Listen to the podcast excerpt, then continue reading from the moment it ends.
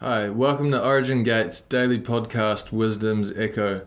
My name is Robbie Venter, sharing an insight of the day. And today I'm going to talk about my journey in understanding our position in heaven. I want to start off by sharing a story of a time that I visited a wildlife park in Africa. There was a bunch of different animals there, but basically there were leopards, lions, tigers, and a few different types of animals like that.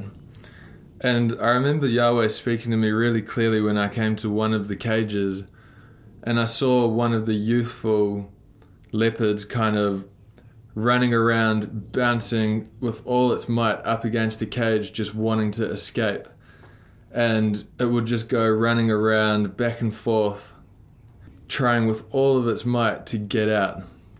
And if that leopard could talk to me, I believe it would have said, I know that I was created for something other than this. I know that this environment is not the environment I was made for. Now, that leopard had never seen the jungle, and it didn't know what the jungle looked like, but it just knew deep inside of itself, this is not my environment. Now, a lot of the other leopards and the other animals that I saw had developed, I guess, a kind of acceptance that this is their reality. And therefore, they weren't bouncing up against the cage like this young one was. And so, I liken that story to my own life in the sense that when I met a lot of the wonderful people like Ian Clayton and Marius and Grant and a lot of the teachers on the net, on the nest, I discovered something really powerful, and that's simply this: that I am not confined. I am not confined to this world around me. For a large part of my life, I felt exactly like that leopard did. I felt like the systems in this world and society at large just wasn't what I was created for. My experience of my everyday life and what was going on around me felt like there was more, there was something greater. I didn't have any proof of what that was or what it looked like, but I knew there was something more. So, when an animal like this is reintroduced back into the wild, it can be very difficult for it to come into its freedom. Because it's been so used to being confined, because it's grown so comfortable in its surroundings that it's been used to, it can be very difficult for it to, um, yeah, be reintroduced into the environment that it was created for.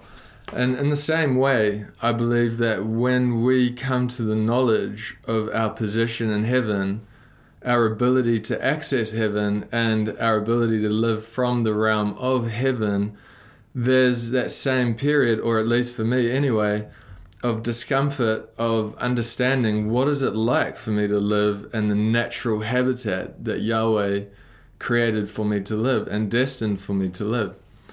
And so for me, it was a real period of adjustment and potentially struggle to come to terms with these new truths of actually we've got full access to heaven now. It's not for one day when when we die.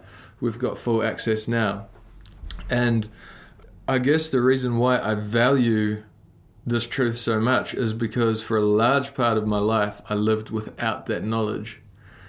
I lived without that awareness of the fact that actually, as someone who's been born again from above, as someone who's seated in Christ, as someone who's one with the Father, I have full access to a position in heaven. So, the scripture I want to talk about in this context is in Revelations, and it says, To him who overcomes, I will grant that he sits with me on my throne, just as I overcame and sit with the Father in his throne. So, what is a throne? A throne is basically a platform of authority, right? And what Yeshua is saying to us here is that as overcomers, he brings us into a place of operation where we have access to the same platform of authority that he has access to, that he himself operates from. So, why is this promise only given to overcomers. I believe it's because there's such power associated with that throne. Different seats have different resources and different levels of authority. For example, the seat of a mayor might have one level of resource and one level of authority, but the seat of a prime minister has a different level of resource and a different level of authority associated with it. So, what Yeshua is saying is your character is going to be tested. Who you are is going to be tested. You're going to be refined before I give you access to this. And in my own life, I remember being shown my throne in heaven right after I overcame a period of intense resistance and intense opposition and an intense period of injustice. And what happened is I was taken up in the spirit and I was shown a mountain, and on the top of a mountain was a throne, but there was complete darkness around it. And the Lord Himself showed me to sit down on this throne. And as I sat down on the throne, uh, a light came on, and as the light came on, I also noticed a river started flowing from underneath the throne. And it kind of zoomed out like this, and that river just went for miles and miles and miles and miles. And either side of the river, life would just sprout out.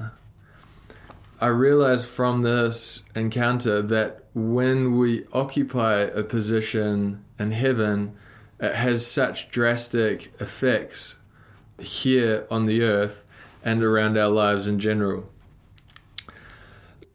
At the same time, I looked at people like David in between him being anointed as king, which is really Yahweh's intention for him to be king, and him being crowned king, there was the world of resistance. And the enemy's primary intention was to keep him from the throne. And so, time after time, he would be opposed and resisted, and there was so much injustice against him and, and accusation against him. And he would face these situations and he would pray, Lord, deliver me from my enemies.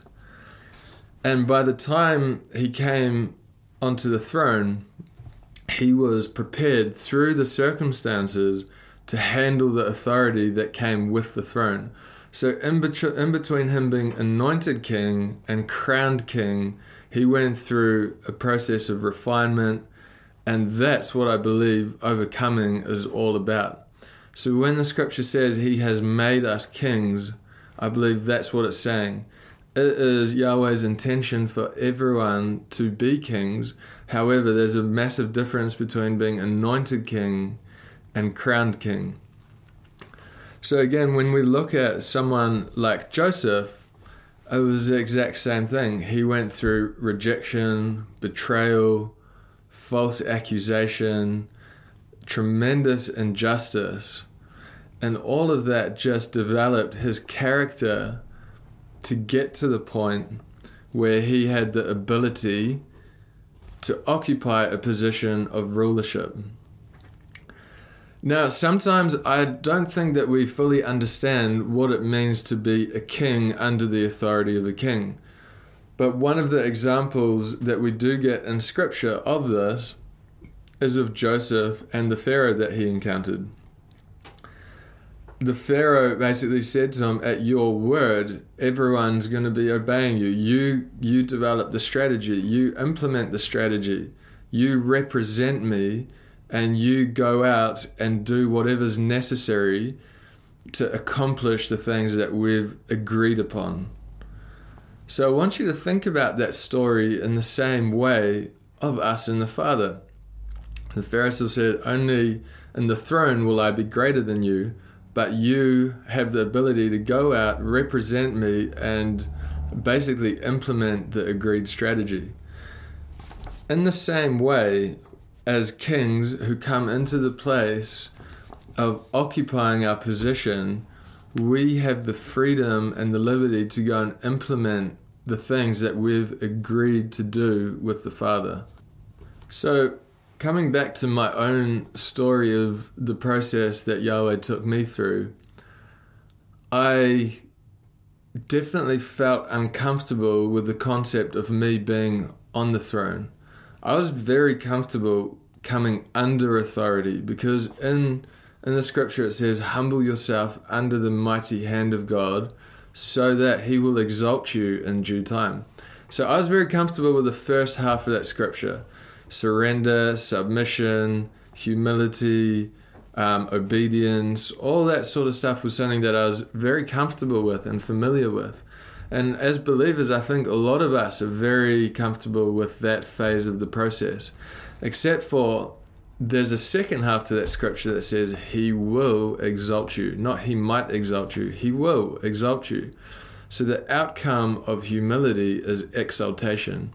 And when we get to that point of our walk with Yahweh, and He exalts us, we have to learn not only to be under authority, but to actually carry authority over creation. So that was something that was a, very much a learned process for me, almost like that leopard being reintroduced to the wild. Because our most natural habitat as kings is the throne. Not before the throne, but on the throne. And so in all of what I'm saying, I really want to give credit to all the people that have taught on this subject. Ian, Marius, Grant, all the teachers on the nest. I'm not claiming that that is any sort of new revelation. I'm just sharing my process of engaging with that truth. But I found that after I began to occupy the seat that Yahweh had assigned for me to occupy, everything in my life started coming into alignment. Everything in my life started coming into order. I didn't have to work as hard at things. I didn't have to go chasing things anymore. Things started just unlocking and flowing and working out. And um, that was because I took the position that Yahweh had assigned to me. Now, the throne isn't some sort of metaphor or symbol it is a real place in the kingdom realm that we have to intentionally engage with. It's not an automatic process, the same way that it requires our participation and our belief and our faith to get saved, to be filled with the Spirit, to bring our life into alignment with the ways of God. Occupying our throne requires an intentional decision yeah to to really go for it to say yes father i want to take my place. I want to come to maturity. I want to be an overcomer. And i actually want to receive the reward for being an overcomer. When we begin to operate from this place of authority and we begin to come into agreement with the authority we carry creation will begin to respond to us in the same way that it responds to our father the material world begins to recognize the authority and the government that we carry. And for that reason, we have to ensure that when we rule, we, we rule inside the spirit of wisdom. And that's why in the Proverbs, it says, Wisdom says, In me kings rule. And that's why power and authority without wisdom is such a dangerous thing and that's why we go through a period of testing and we go through a period of refinement before that authority gets given to us. One of the other factors that comes into this is something that I was actually um, shown in the Spirit, which is this that authority is given, but authority must also be taken and accepted. If Yahweh bestows a level of authority upon us, which He does as kings, then it is not his job to for us to accept it. That's actually our job to say, I acknowledge the authority that's being bestowed upon me. I accept that authority. I am going to be operating in this authority and I'm comfortable with the authority that's now mine. So from this day forward, I encourage you to understand the authority you've been given, accept it, and operate from that place of authority. Thank you for listening. Have a great day.